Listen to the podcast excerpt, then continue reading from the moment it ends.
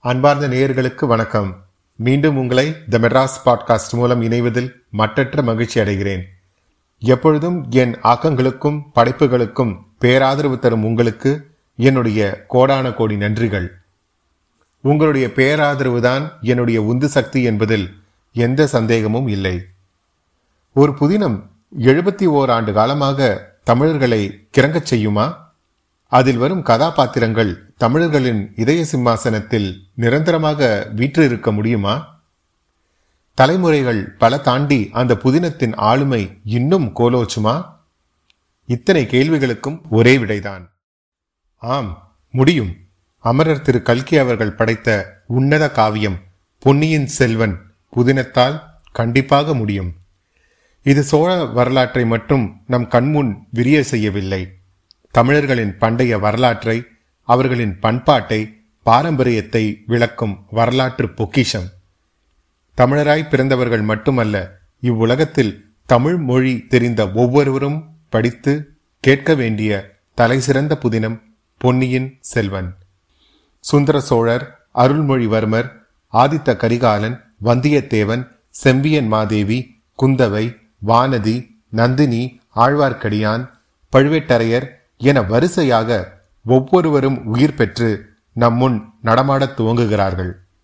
அன்றைய சோழ தேசத்தில் நிலவிய ராஜாங்க பிரச்சனைகள் வகுக்கப்பட்ட யுத்த வியூகங்கள் தீட்டப்பட்ட சதி ஆலோசனைகள் ஆகியவை ஒரு மர்ம நாவலுக்குரிய அத்தனை படபடப்பையும் ஏற்படுத்தி விடுகிறது. இதில் எவையெல்லாம் நிஜ சரித்திரம் எவையெல்லாம் சரித்திரத்தின் நீட்சியாக உருவாக்கப்பட்ட கற்பனை சம்பவங்கள் என பிரித்தறிய முடியாதபடி பின்னி பிணைந்திருப்பது அமரர் கல்கியின் ஜீவிய எழுத்து திறனுக்கு சான்று. இப்பேற்பட்ட புதினத்தை இளம் நேயர்களும் விரும்பி கேட்க வேண்டும். தமிழையும் நமது தமிழர் வரலாற்றையும் கண்டிப்பாக அறிய வேண்டும் என்ற எண்ணத்தில் உதித்ததுதான் இந்த ஒளியோசை. இந்த காவியம் விரைவில் திரைப்படமாக வர இருக்கிறது.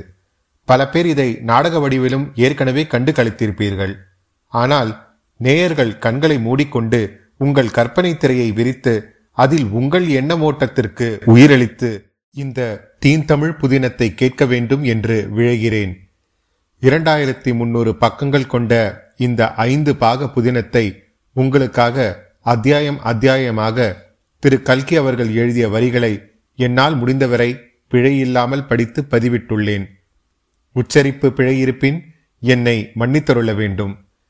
தமிழ் மொழிமேல் உள்ள காதலும் கல்கி அவர்களின் எழுத்து இன்னும் பட்டி தொட்டியெல்லாம் பரவ வேண்டும் என்ற ஆசையாலும் தமிழை எனக்கு நேசிக்க கற்றுக் கொடுத்த என் தாத்தா எழுத்தாளர் திரு வேங்கடசுவாமி அவர்களின் ஆசியும் எப்போதும் என் மீது நீங்கா பாசம் வைத்திருக்கும் நீங்களும் எனக்கு இந்த பகீரத முயற்சியில் துணை நிற்பீர்கள் என்று நம்பி இந்த ஈடு இணையில்லா இலக்கிய பணியை வாசிக்கத் தொடங்குகிறேன்.